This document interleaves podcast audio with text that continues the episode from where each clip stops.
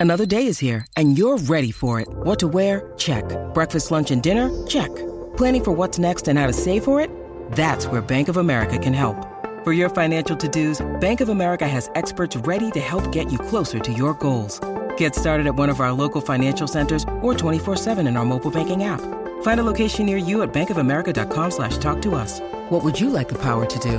Mobile banking requires downloading the app and is only available for select devices. Message and data rates may apply. Bank of America and a member FDIC. Here's what happened back in the day.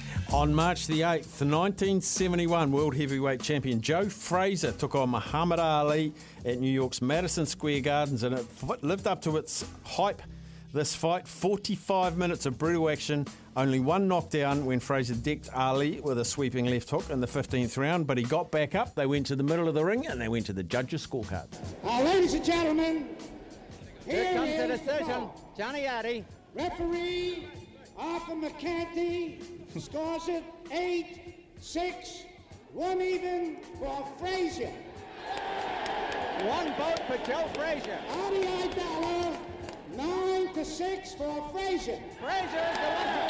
Frazier is the winner. Bill Recht 11 rounds for Frazier, four rally, one eight, 11 and four. And the winner, The winner majority by vote, unanimous decision Frazier, and retains still his heavyweight title. heavyweight champion of the world, Joe Frazier. Joe Frazier. Yep, Smoking Joe Frazier gave Muhammad Ali his first loss in 32 bouts. They went on to fight two more times, and Ali won both of those. In 1994, Scottie Pippen and Pete Myers of the Chicago Bulls both came up with rare four point plays in a 116 95 win over the Hawks. First time that teammates had done that, because four point play is a three pointer, and you're fouled in the action of scoring and followed by a foul shot. Birthdays today, turning 38. Boy, we miss him, Ross Taylor.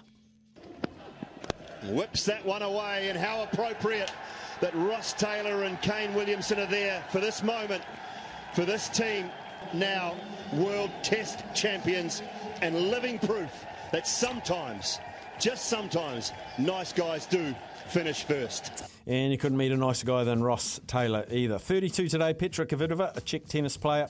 And 30 years old today, racked by injury in his career, Nathan Harris, former Chiefs and All Black hooker. Happy birthday to you all. And anyone else who's having a birthday out there. Number one movie on this day in 2003 was Bringing Down a House, and number one song. Go, go, go,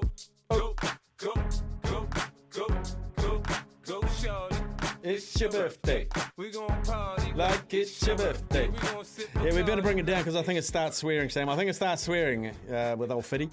Uh, big thanks to Sammy, Finn, LeBron, Basimo, the whole shebang. Put together a great music group. Thank you to all the guests that came on. International Women's Day. Enjoy it. Running it straight, coming at you right now.